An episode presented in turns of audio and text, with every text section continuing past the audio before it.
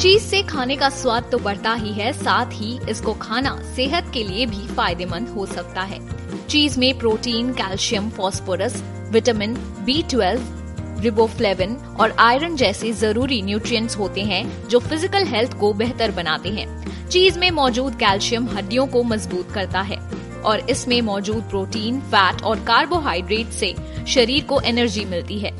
चीज़ का seven mental health और पाचन को भी बेहतर बना सकता है। साथ ही इससे वज़न भी कंट्रोल में रहता है।